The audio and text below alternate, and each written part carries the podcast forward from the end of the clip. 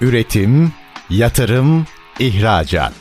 Üreten Türkiye'nin radyosu Endüstri Radyo sizin bulunduğunuz her yerde. Endüstri Radyo'yu arabada, bilgisayarda ve cep telefonunuzdan her yerde dinleyebilirsiniz.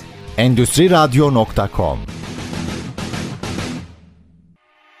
Yalçın Yaşar ve Handan Kaloğulları'nın hazırlayıp sundukları Spor Endüstrisi programı başlıyor. Spor Endüstrisi programından herkese merhabalar. Ben Yalçın Yaşar. Ben Handan Kaloğulları. Her hafta size spor endüstrisindeki paydaşlardan bahsediyoruz, gelişmelerden bahsediyoruz ve endüstrinin nereye gideceğiyle ilgili fikirler vermeye çalışıyoruz. Bu hafta da bununla ilgili çok güzel bir program hazırladık size. Handan ben spor deyince bu ülkede tabii ki konuşuyoruz. Futbol ilk akla geliyor. Yani sporcuyum deyince de sanki o futbolcuymuş gibi düşünülüyor. Sporun yavaş yavaş değiştiğini düşünüyorum ve e, sporun algısında da değişiklikler olduğunu düşünüyorum. Şu anda da sömestr dönemindeyiz ve sömestr döneminde çocuklarını çok farklı aktivitelere yönlendiren aileler var ki kayak da bunların başında gelecekti ama ülkede bir problem var. Kar yağmadı. O yüzden özellikle İstanbul'a yakın kayak merkezlerinde ciddi bir hüsran olduğunu görüyoruz. Bu ülkede kayak merakı, bu ülkede kış sporları merakını nasıl değerlendiriyorsun? Ülkemizde daha önce Erzurum'da yapılmış bir olimpiyat da var bu konuyla ilgili. Kış olimpiyatları. İstanbul'a yakın işte Kartepe gibi, Uludağ'daki Uludağ. Uludağ, Bursa'daki Uludağ gibi yakın lokasyonlar var. Tercihlerin arasında mı? Önce kişisel tercihini sorayım. Kış sporlarını sonra ülkedeki durumunu konuşuruz. Ee, ya kesinlikle ben bir kere kışı sevmeyenlerdenim. Kayaktan da çok hoşlanmayanlardanım. Hani bunu hoşlanmama nedenim tamamen benim kendi kendime oluşturduğum bir fobi. Özellikle hani kayak yaparken düşerim bir yerimi kırarım filan düşüncesi bende çok hakim. Bir fobi haline geldi. Yani ne derler canım biraz kıymetli olanlardan sanırım. Bundan dolayı ama ülkeye olan ciddi bir şekilde tabii ki katkısı var. Özellikle Kayak Federasyon Başkanı işte şu anda Ali Oto bununla ilgili farklı çalışmalar da yapıyorlar. 100. yıl olması nedeniyle spor sektöründe 100. yıl yaşanması nedeniyle aynı zamanda Cumhuriyetimizin de 100. yılı birçok organizasyonlar düzenleniliyor. Bunlardan bir tanesi de yine Kayak Federasyonu'nun düzenleyeceği organizasyon ama bununla birlikte tabii karın yağmayışı da bizi ciddi bir şekilde etkiliyor. Bilenler bilir yakın çevremden özellikle benim annem babam Tunceli. Tunceli Ovacık'ta da mesela bir kayak alanı kuruldu ve orada da bir kayak merkezi yapıldı. Zaman zaman işte bunu ilerleyen zamanlarda bir festivale çevirebilir miyiz düşünceleri var. Yurt dışından çok fazla katılım da var oraya gelip kaymak isteyenler için. Şu anda orası açık. Kar da yağıyor. İsteyenler oraya uğrayabilirler. Biraz memlekete twist yönlendiriyor gibisin şu anda. Onu fark ettim ama gene spor endüstrisinin aslında e, şeyini görüyoruz. Belki memleketçilik gibi olacak. Tunceli dedi. Ben de o zaman hemen Ordulu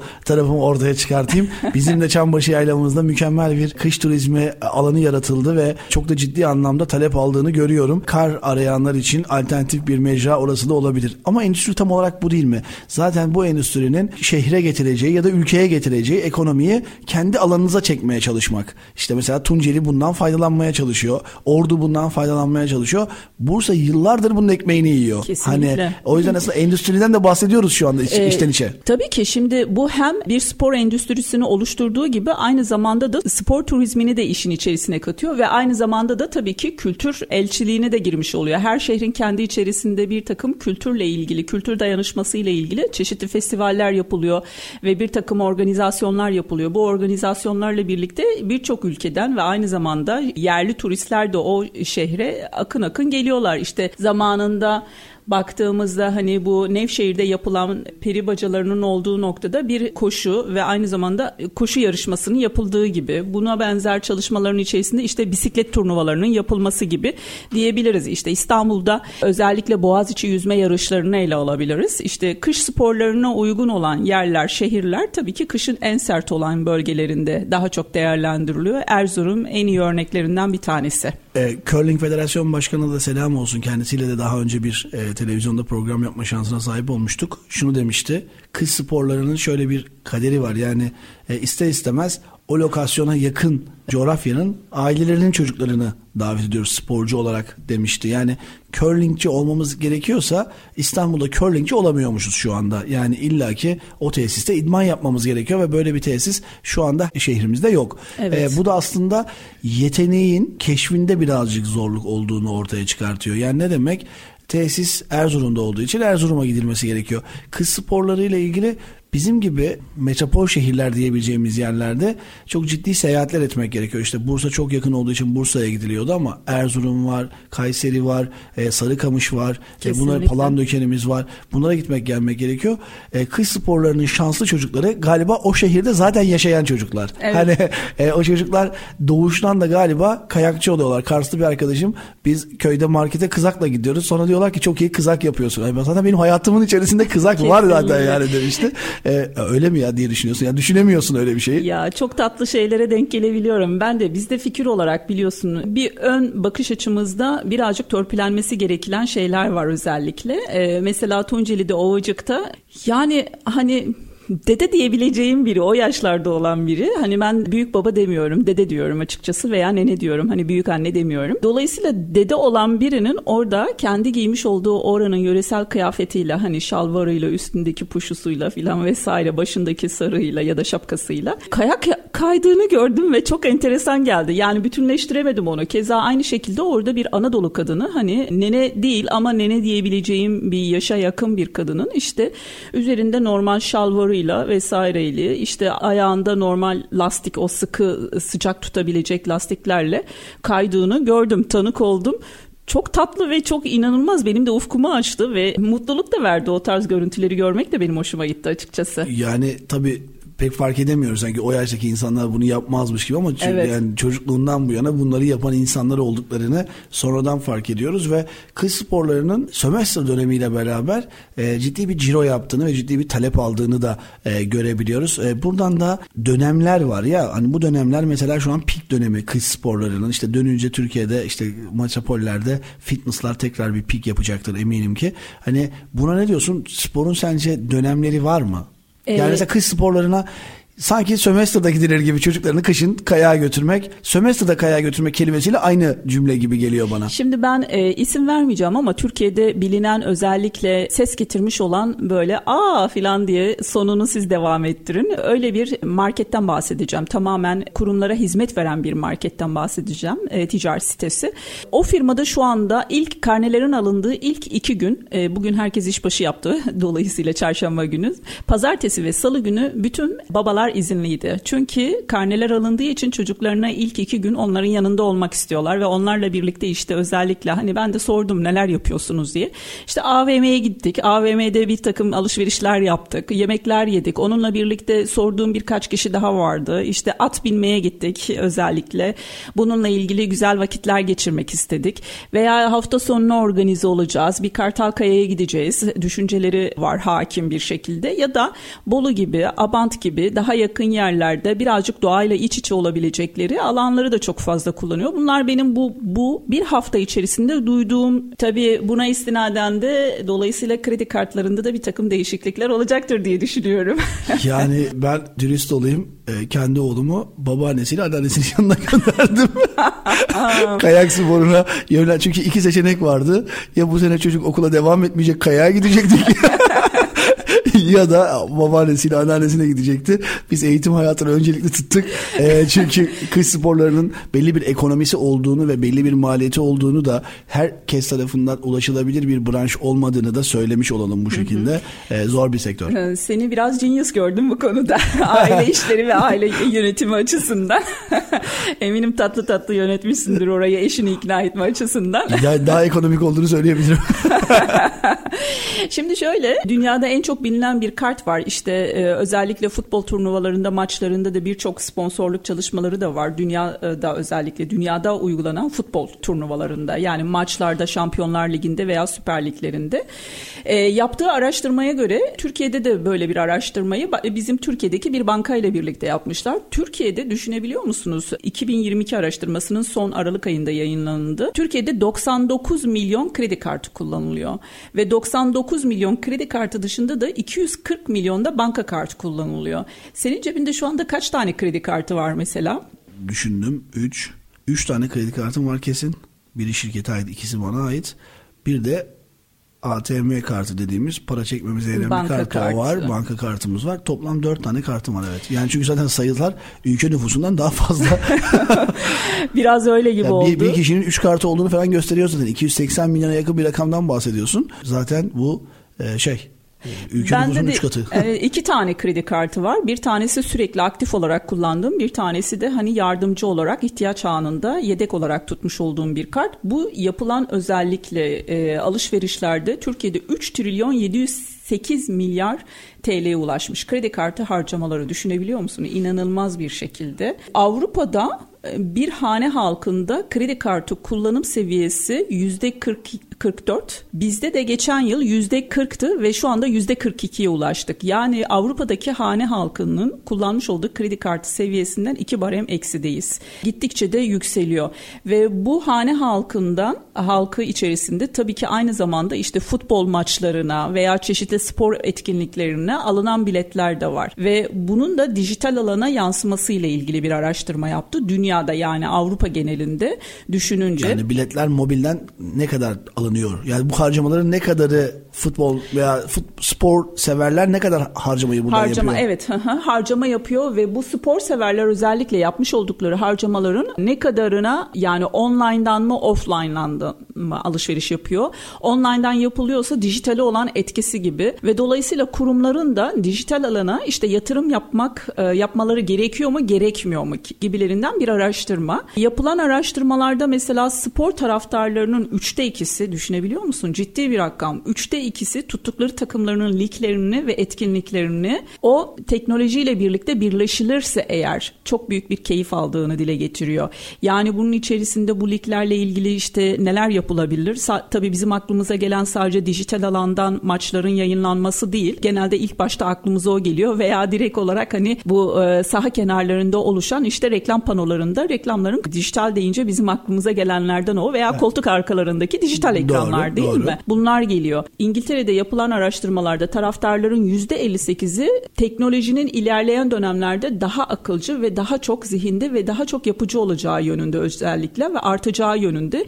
Bunun biraz daha gelişmesi gerektiği yönünde açıkçası. Burada da yapılan araştırmalarda Avrupalı taraftarların %46'sı IVR gözlükleriyle katılmak istiyorlar. Yani bizim aslında senin de daha önceki konuşmalarda Konuştuk. dile getirmiştin. Evet, IVR gözlükleriyle neler evet. yapabilirizle ilgili. Ç- çığırından çıkacak diye düşünüyorum. Ee, kesinlikle IVR gözlükleriyle bu maçların içerisine dahil olmak istiyorlar. İşte bizler hani bu tribünlerde özellikle Covid zamanında yasaklar vardı ya kartonlarla seyirciler konulmuştu ama işte bunun gerçekçiliğe doğru çevrildiğinde IVR gözlüklerle direkt olarak o kişilerin tribünlerde yerlerini alması sağlanabilir. Tarihe bir not olarak düştü bu program. E, çünkü 55 bin kişilik 75 bin kişilik stadyumlara çok yakında insanlar gitmeyecek olabilirler. Yani o stadyumlar dönüştürülmesi gereken alanlara gidebilir. Çünkü 50 bin taraftarla satılan biletle kulüplerimiz zaten batıyor. Yani Kesinlikle. demek ki bizim bir maçı 50 binden daha fazla bilete çevirmemiz lazım. Bu da VR gözlüklere dayalı. Yani siz Ordu'da, Trabzon'da, Antalya'da, Kayseri'de, Ağrı'da bizim stadyumumuzun içerisinde olabilmek isteyen insanlara VR gözlük teknolojisiyle stadyumda olabilmeyi sağlarsanız geliriniz artar. Bu araştırma tüketicinin de bunu istediğini ya da bu yönde bir talebi olduğunu da bize gösteriyor gibi. Ee, evet bu araştırma Ocak ayında yapıldı ve 2023 başlığıyla yayınlandı. Ciddi bir araştırma. Benim de elime dün geçti ve burada da paylaşmak istedim. Düşünebiliyor musunuz? Avrupa'daki futbol severler daha doğrusu spor taraftarlarının %46'sı VR gözlükleriyle o maçı izlemek istiyorlar.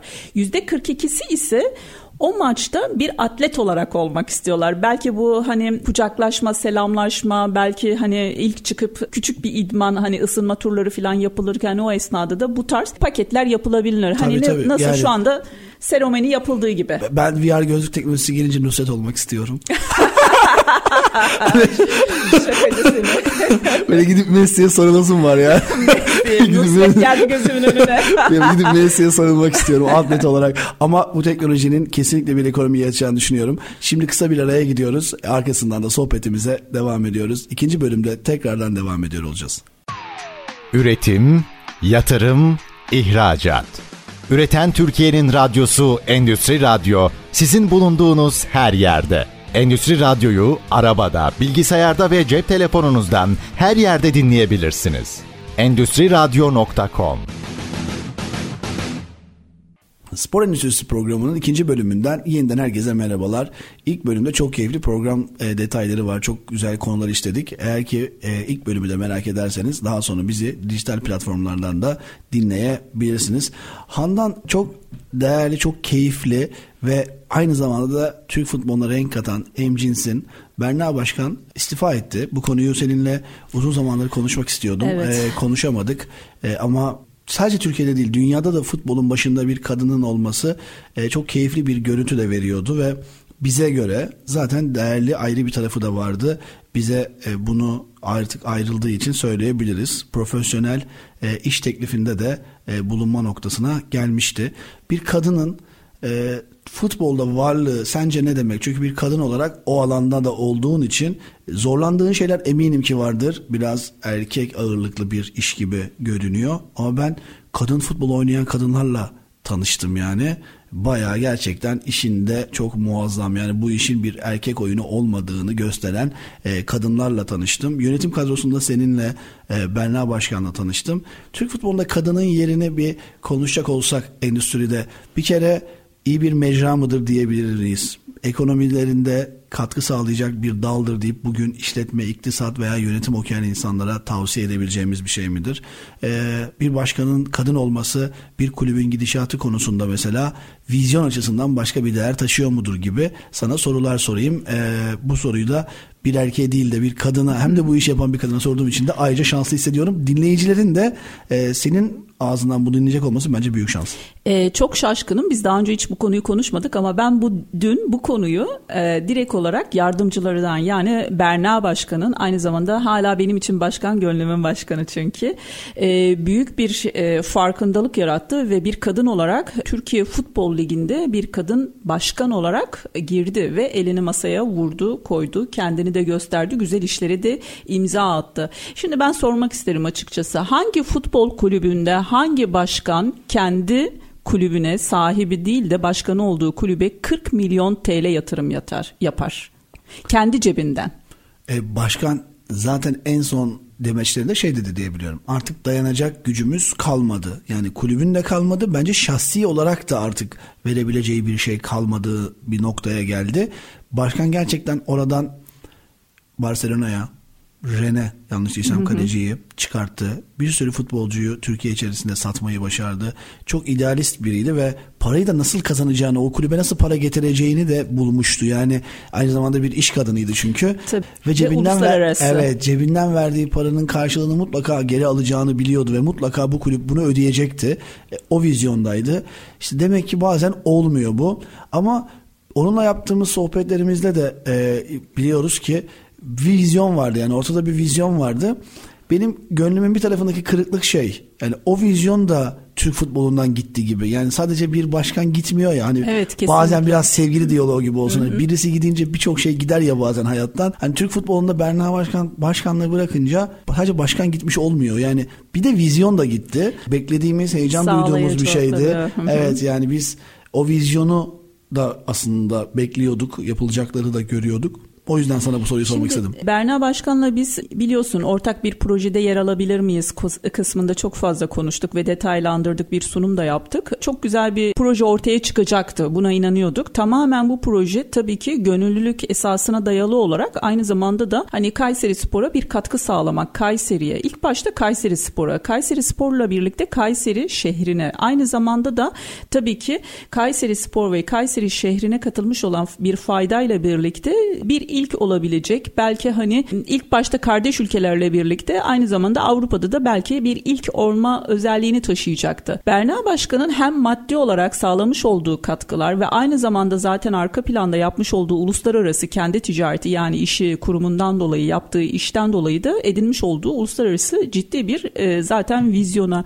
sahip. Aynı zamanda da ciddi bir şekilde bir prestije de sahip ve tecrübeye de sahip. Bunu da kendi şirketini yönetir gibi kulübün içerisinde istedi. Bir şeyler yapıp bir farkındalık yaratmak istedi. Fakat gerek ekonomiksel olarak, gerek işte yönetimsel olarak, gerek bazı diğer baskılar altında mutlaka baskılar olmuştur. Türkiye futbolunda olmazsa olmazların içerisinde. Bunu ayrıca bir konuda dile getiririz açıkçası. Bir gündem oluşturabiliriz. Bunlarla biraz baş edemedi. Yani e, baş edemedinin kısmında çok yoğun baskı altındaydı. Bundan dolayı da artık çekilmek zorunda kaldı ve sesi titreye titreye o konuşmayı o kürsünün arkasındaki yani o mikrofonların arkasındaki o konuşmayı dinledim, izledim de aynı zamanda. Hakikaten benim de böyle bir bir gönül koyma gibi bir durum yaşadım. Bir hayal kırıklığı gibi. Yani fark yaratacak olan bir insanın artık yapamıyorum deyip çekiliyor olması veya buna zorunlu kalması büyük bir hüzün yarattı bende de. Ben de dediğim gibi sana sonsuz katılmakla beraber aynı noktadayız. Başkanı bir gün tekrardan Türk futbol sahnesinde görmek istediğimizi söyleyelim, sesimizi e, duyacaktır diye düşünüyorum. Çünkü bu konulara çok dikkatliydi ve çok iyi takip ediyordu. Bunu da gene dinleyicilerimize de aktarmış olalım. E, seninle televizyon programı yaptığım zaman da o zaman seni konuk olarak televizyona aldığımda akşamında e, ben bu insanı tanımak istiyorum diyerek de sana bir alaka göstermesi bir bakışken aynı zamanda o gün Türkiye spor ekonomisinde ya da spor gündeminde neler olduğunu izlemiş olması, izliyor ve takip ediyor olması da kendi vizyon açısından da bize ayrıca bir zaten sunum yapıyor. Yani biz senin senin söylediklerini çok beğendiğini bana bizzat kendisi söylemişti. İhtiyacı da vardı senin gibi benim gibi bu işi yapmaya gönüllü insanlara. Belki takımın çıkış noktası oydu. İnşallah e, yolu açık olur. İnşallah Türk futbolunda tekrar görürüz. Çünkü gencecik bir kadın tekrardan Kesinlikle. dönmek için gücü ve enerjisi olacaktır diyorum. Türk futbolunun çıkışını ve kurtarılışını tekrardan istersen gündemde yapmış olalım bu şekilde. Onun vizyonu altyapıydı ve altyapıdan sporcu çıkartmaktı. Sen de yazıyorsun e, Beşiktaş'ın dergisinde e, birçok daha çok pazarlama açısından, ekonomi açısından yazdığını tabii okuyorum haliyle. Altyapı konusuna da bir kulübün çıkış noktasıdır, çıkarılan kurtuluş noktasıdır diyebilir miyiz? E, o ekonomiye bağlayabilir miyiz bu konuyu? Berna Başkan'ın o vizyonunu tüm kulüplerimizin vizyonu olması gerektiği konusunda da belki tekrar birkaç cümle söylemek gerekebilir. E, tabii şimdi transferlere bakalım. Her takımda kaç tane yabancı futbolcu var ve yabancı futbolcuların veya hani sadece yabancı futbolcu olarak değerlendirmeyelim. Çünkü işte yani Türk olan yabancı futbolcu olan kişiler de var. Ülkemizde doğup büyümeyen ama Almanya'da, Fransa'da doğup büyüyen birçok isimler de var. Zaten sizler de bunları biliyorsunuz. O kişileri de kendi ülkemizde yani kendi ligimizde transfer ettiğimizde bize olan zararı diyeceğim ekonomik olarak. Zararı yani o kulübe olan zararı eksik zararı ne kadarlık oluyor? Bir de bize bir de biz o futbolcuları kendi ligimizde kendi altyapımızda yetiştirip ki bunun da yine çok güzel birkaç tane örneği var. Özellikle bu sezonun başında transferlerimiz de var. Başka ülkelere, başka liglere veya kendi liglerimizin içerisindeki başka takımlara transferinde bize olan katkısını göz önünde bulunduralım. Buradan zaten hani fayda veya anti fayda olarak ortaya çıkmış oluyor. Yani ne diyebilirim ki bunun üstüne? Her Şimdi, şey ortada zaten. E, bu ekonomik olarak da bizi de fazlasıyla bir tık, yoruyor. Bir tık da heyecanlandığımızı düşünüyorum şöyle bir konuda. Altyapıdan sporcu çıkartıyoruz ve panik oluyoruz bence ilk teklif geldiği anlarda. Yani bundan daha iyi bir teklif gelmez galiba diye. Bunun en büyük örneklerinden bir tanesinin Beşiktaş'ın çok güzel oyuncusu olan Rıdvan'ı örnek verebiliriz. Yani sezon başında gidiyor mu, geldi mi, gidecek mi, kalacak mı derken böyle 5-6 milyon dolarlık bir rakama e, transfer edildi.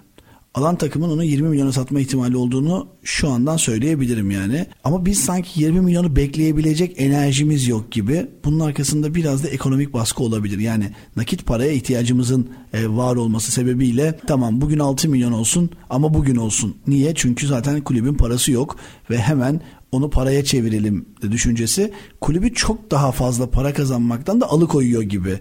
E, sporcu çıkartabiliriz. Biraz da sanki e, sabra ihtiyacımız var gibi ki bu ülkedeki en zor şeylerden birinden bahsediyoruz. Aslında sabır birazcık da arka planda hani ticari kaygıları getiriyor. Ticari kaygılarla birlikte aynı zamanda da yani bir kulübün yönetim kadrosunun yönetim kurulu üyesi, başkan vesaire onun da gündeminde seçimin olup olmayışı ve aynı zamanda da kendi zamanında yani kendi başkanlık sürecinde bu transferin yapılıyor olması ve yapılması yapılmasıyla birlikte de buna istinad kulüplerden de medyaya bildirilmesi. Yani kendi PR'ı ya devreye girmiş oluyor. Her ne kadar ticari kaygılar olsa da işte aman satalım ilk fırsat hemen ilk değerlendirme ya olmazsa ya şeyse işte güzel bir fırsat yakaladık hadi altın vuruşu yapalım kısmı evet var.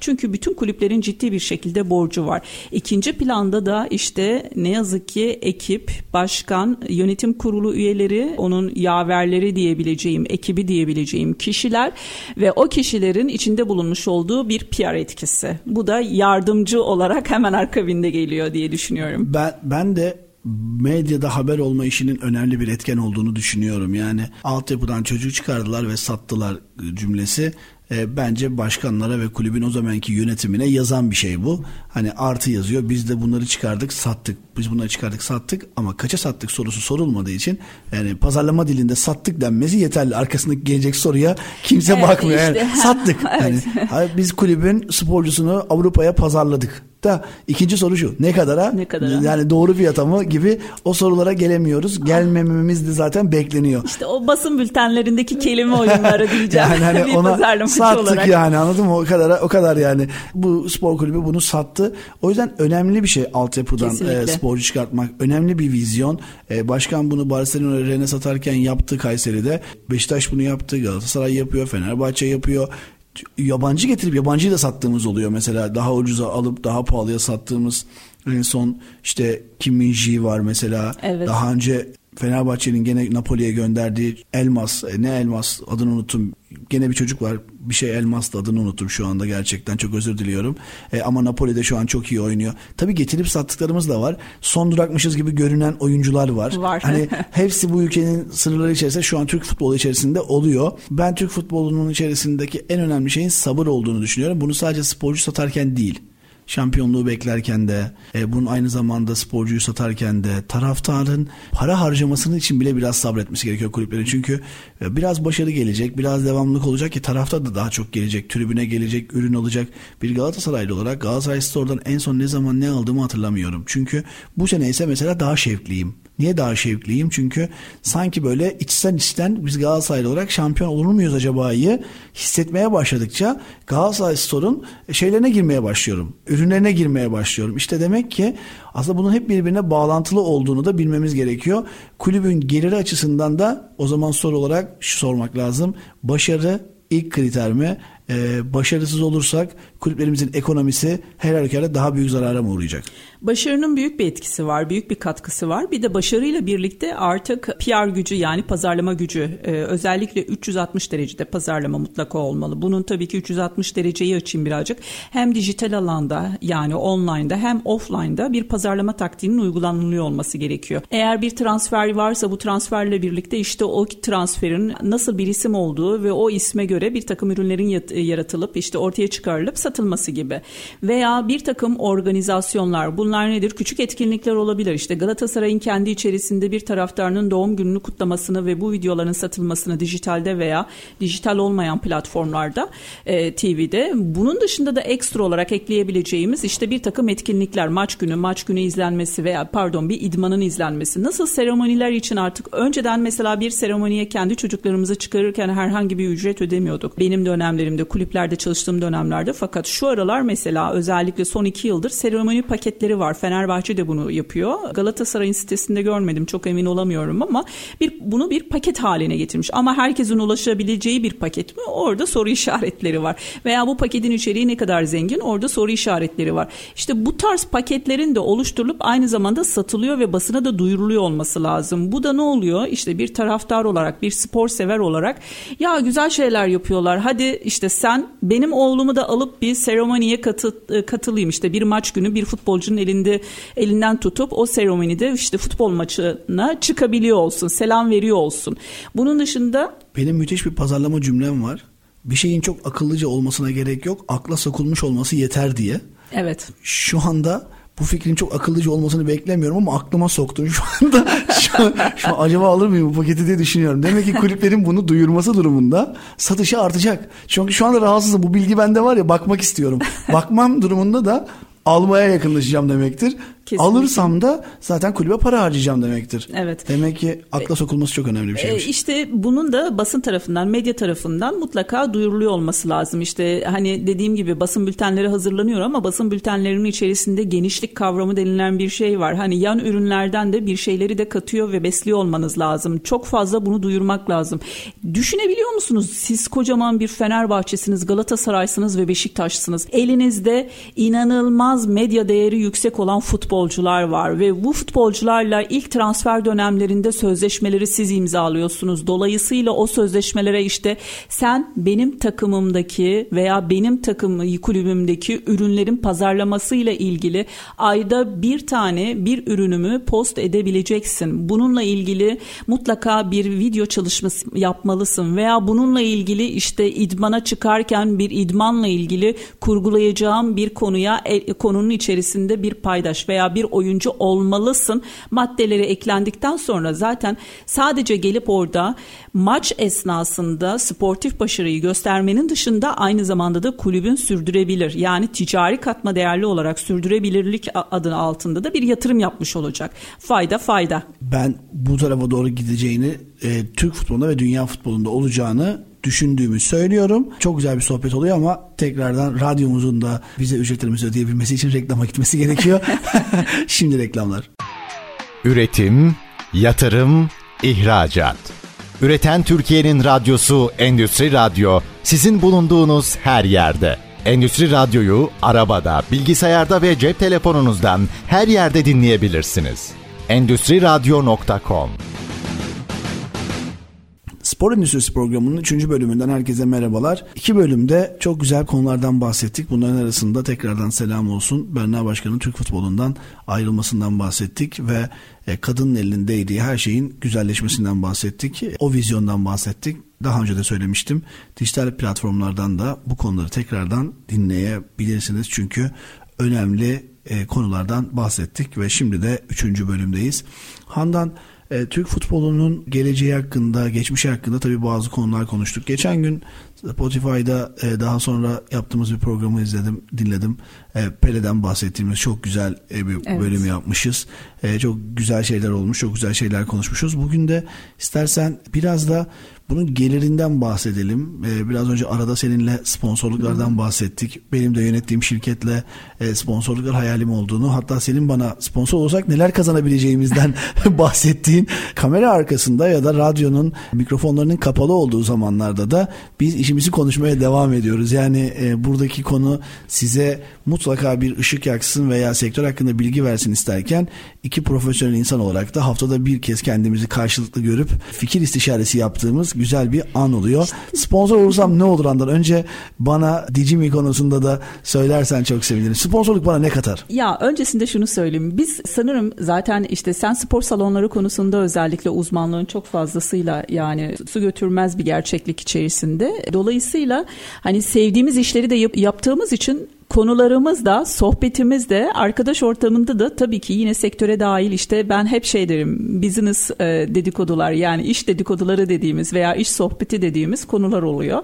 Ve bunları konuşurken de müthiş keyif alıyorum ve heyecanlanıyorum. Elim tıpkı bir maç izler gibi elimi kolumu kaldırabiliyorum. Koltuğumdan kalkıp oturabiliyorum veya arada kalkıp hemen bir taraftar edasıyla hemen hızlı bir şekilde şey yapabiliyorum. Yani reklam Taraftar... din, onlar, onlar e, e, diğer taraftaki dinleyiciler reklam dinlerken biz bu tarafta ciddi anlamda hala konuşmaya devam ediyoruz. Yani reklamlar sadece sizin için var.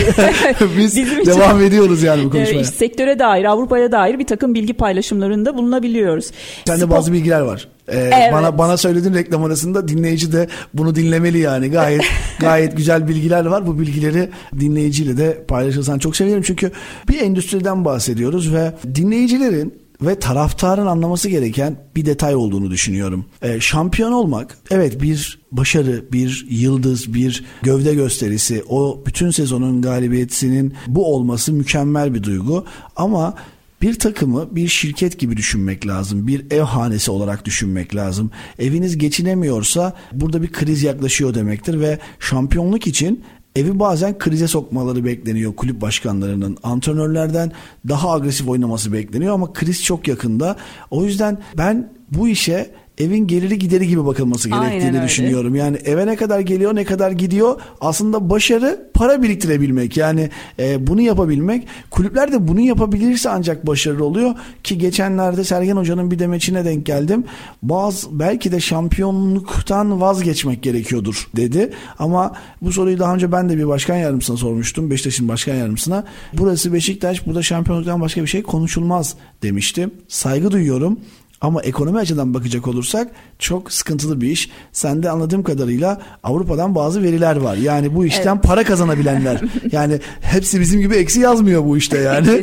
Bu işten para kazananlar var. Mesela onlar kimler? Biraz ondan bahsedebiliriz. Ben işimde de ve gerçek hayatımda da sosyalimde de açıkçası veriler ve datalar kısmında böyle büyük bir açlık yaşıyorum ve veri ve data bulduğum zaman hemen e, onun üzerine kocaman bir proje oturtturabiliyorum veya veriler veya datalar üzerinden konuşmayı çok seviyorum.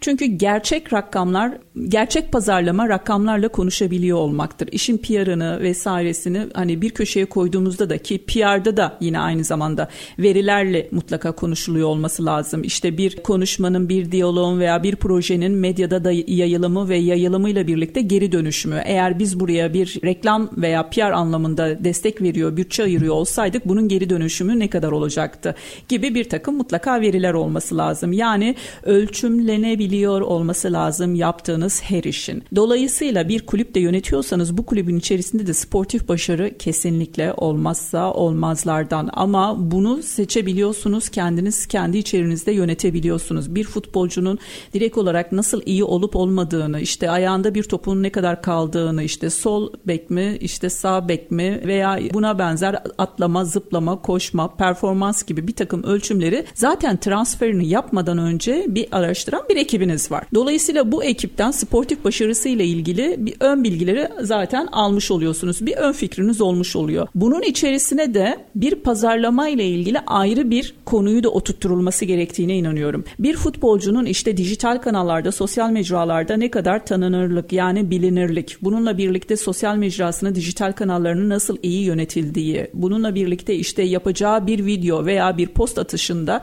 hani kulübe dair, ürünlere dair veya yan ürünlere dair, hizmete dair bir post atıldığında nasıl bir etki veya katkı sağlayacağını yani PR açısından da Avrupa'da ne kadar hani ölçülebileceği, kaç kişiye dokunduk, ulaştık gibi böyle kurumsal kelimeler, diller de var. Bunlarla birlikte Bunları da işin içerisine koyduğunuz zaman ciddi bir şekilde katkı sağlıyorsunuz. Yani kulübe büyük hem sportif başarıyla birlikte aynı zamanda pazarlama ve ticari katma değer açısından da kanal yaratmış oluyorsunuz.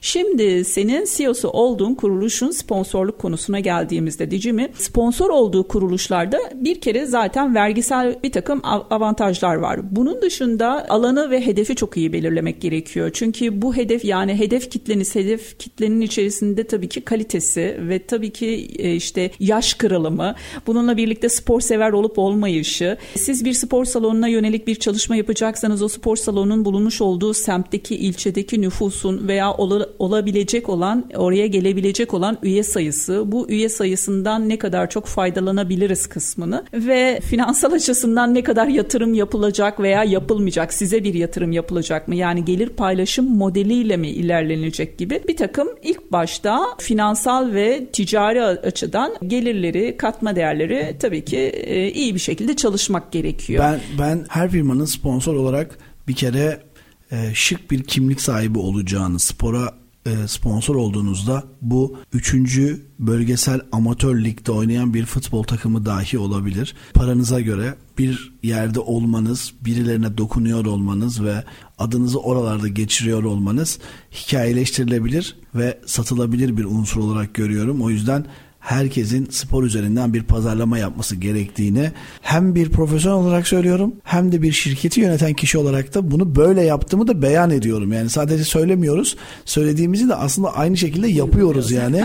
o yüzden size de size de tavsiyem e, budur. Yani sadece burada iki profesyonel konuşuyor şöyle yapın böyle yapın diyor gibi algılanmasını da istemeyiz. E, söylediğimizde yapıyoruz. E, tabii çünkü bu gibi çalışmaların arka planında yani sözsel olarak hani siz satır olarak belki iki satırdan bahsediyorsunuz konuşuyorsunuz toplamda bir dakikanızı belki de alan bir konuşmayı söylüyorsunuz ama arka planda ciddi yatırımlar var personelle ilgili yatırımlar var bütçe var ekstra olarak bunun için bir projeyi üretebiliyor ve yaratabiliyor olmak için de kafa patlatıyorsunuz uykularınız kaçıyor veya bir ajanstan out outsource olarak destek almanız gerekebiliyor. Birçok etken oluyor. Yani bir video çıkarıyorsunuz ama o videoya bir takım müzikleri entegre etmeniz gerekebiliyor. Burada da işte prodüksiyon ve diğer anlamda da birçok yani destekler alıyorsunuz. Siz de mutlu oluyorsunuz. Bütün paydaşlar da mutlu oluyor tabii ki. Evet bu çünkü yani hepimiz biliyoruz ki Türk sporunun ayakta kalabilmesi için branşın hiç fark etmez. Dışarıdan gelecek ek paralara ihtiyacı var. Kesinlikle. En çok futbolun ihtiyacı var o ayrı mesele ama buradaki e, branşlara dahil olmakta, e, sponsor olmakta fayda var. Bir de bilen ve bilmeyen için gene de tekrarlamış olalım. Olimpik branşlar ve olimpik olmayan branşlara göre de federasyon bakanlığın ayırdığı bütçe farklılık gösterdiği için e, biz e, bu tarz konularda olimpik olmayan branşlara yatırım yapmaya çalışarak aslında bütçesi az olan spor federasyonlarına daha çok destek olmayı e, planlıyoruz. Buradaki ayrımı noktamız da onların bütçeden daha az para aldığını biliyor olmak. Hı hı. Size de dinleyiciye de bunu bu şekilde ah, söylemiş olayım. Kesinlikle bir kulüpte çalışırken e, eski tarihlerde yani hani ben hem bir kulüp çalışanıydım hem de aynı zamanda kulüpleri e, yöneten bir ekibin veya işte pasolik diyeceğim fazla kelime bulamadım açıkçası ama dolayısıyla orada kulüplere hizmet veren bir kuruluştaydım ve aynı zamanda da kulüpleri yöneten, hizmet eden bir kurumdaydım. Kulüpler Birliği'nde de bir süre çalıştım ve dolayısıyla hani bakınca bir futbol kulübünde gelirler varsa bu gelirlerin dağılımı şu şekilde genelde oluyor. Hemen ilk başta Süper Lig'deki tabii ki ne oluyor? Hemen A takımına direkt ilk payda ilk gelen paradan büyük pastanın payı oraya gidiyor. Hemen tabii ki içeride personel ve operasyon giderleri olarak ayrılıyor. Operasyon giderlerinden sonra da sırada işte alt branşlara geliyor. Alt branşlarda da kalırsa kalıyor. Kalmazsa zaten dolayısıyla operasyon giderlerinde büyük açıklar olduğu için bazen çoğunlukla kalmıyor ya. İtiraf ediyorum çoğunlukla kalmıyor. O yüzden çok doğru noktaya dokunuyorsunuz. Resmen hani gerçekten onlar için diğer branşlar için bir nefes oluyorsunuz. Ben kesinlikle böyle düşünüyorum. Bizi dinleyip bu işi yapmak isteyen bir e, dinleyici de bu ayrımı yaparsa çok sevinirim. İster istemez futbolun, voleybolun, basketbolun e, belli bir geliri oluyor ama dönüyorsunuz işte bunların arasında artık karate de olimpik değil. Karate olur ve diğerleri olur. Bunlar olimpik olmayan branşlarda daha çok paraya ihtiyaç var ve e, onlara bir destek olunca onlarla olan bağınız da güçleniyor ve bir gün onların olimpik olma durumu da söz konusu olduğunda Tabii. siz temelden hani buralar dutluktu aldığımızda dediğiniz zamandan geldiğiniz için daha iyi bir reklamı daha ucuza yapabiliyor hale de gelebilirsiniz.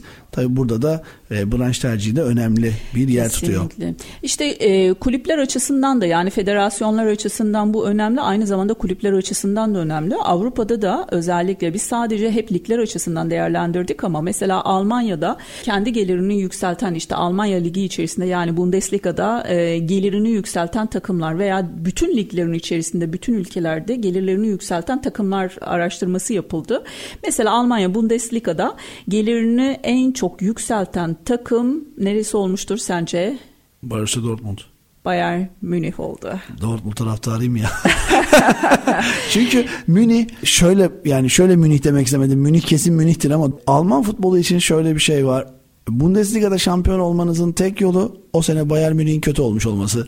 Yani hani siz e, asla çok iyi olarak şampiyon olamazsınız. Muhtemelen Bayern Münih kötüdür e, mantığı var. O yüzden biraz böyle çok şeyler ya, çok öndeler, çok dominantlar. Evet. O yüzden ağzımdan Münih çıkmasını istedim ama yani çok normal. normal. İnsan çok... gönül verdiği takımın tabii ki birinci olmasını ister her zaman için. Hiyera, yani çok hikayeleri de var Dortmund'un. Evet. Bayern Münih 368 milyon ticari gelir, 215 milyon yayın geliri, 44 milyondan maç günü geliri.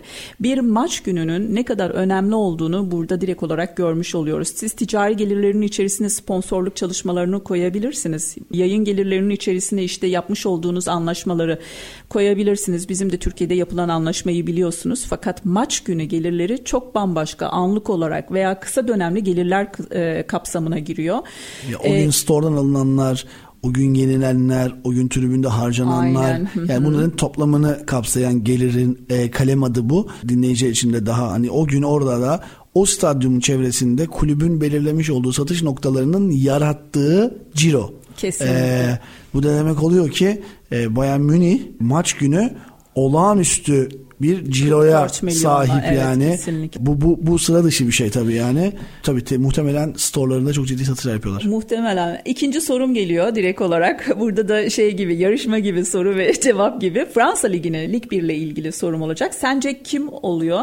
Yani muhtemelen Paris Saint Germain olmuştur. Yep. Ee, tabii Paris Saint Germain'in de olması e, bana gene de o ligi çok domine eden bir takımın bunu yapabiliyor olması e, şey veriyor. Biraz üzüm veriyor. Çünkü ben altlardan birinin gelip bunu yapması mesela o geçen senelerde e, bizim Burak'la aynı zamanda yazıcıyla bizim diğer oyuncumuz e, oynayan çocuğumuz Zeki ile beraber şampiyon olan mesela Len gibi bir takım olsa mesela daha çok mutlu olacağım ama tabii ki Paris Saint Germain. Paris Saint Germain'de 399 milyon ticari ve diğer gelirler. 999 evet. milyon. Evet. Hı. Bu arada bu milyon diyorum da milyon TL değil euro. Tabii tabii.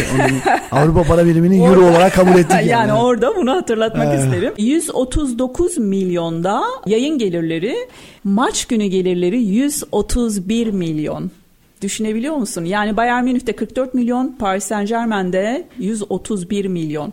Maç günü ve aynı zamanda da kulüplerin yayın gelirleri ve diğer tüm gelirlere baktığımız zaman olağanüstü bir ekonominin döndüğünü futbolda anlayabiliyoruz. Yani sadece iki ligi konuşup evet. ne kadar büyük bir endüstri olduğumuzu da görüyoruz ve programımızın da bu yüzden bir önemi var. Sporun büyük bir endüstri olduğunu anlatmaya çalışan bu programda Handancığım söyleyecek çok şeyin olabilir ama daha sonrasını istediğiniz zaman Handan'ın kendi web sitesinden izleyebilirsiniz, okuyabilirsiniz. Okay. Aynı zamanda radyomuzda bizi dinlemeye devam ederek de bilgi sahibi olabilirsiniz. Dijital platformlarda da bizi daha sonraki zamanlarda da ara ara dinleyerek e, bilgiyi tekrarlayabilirsiniz diyorum ve teşekkür ediyorum.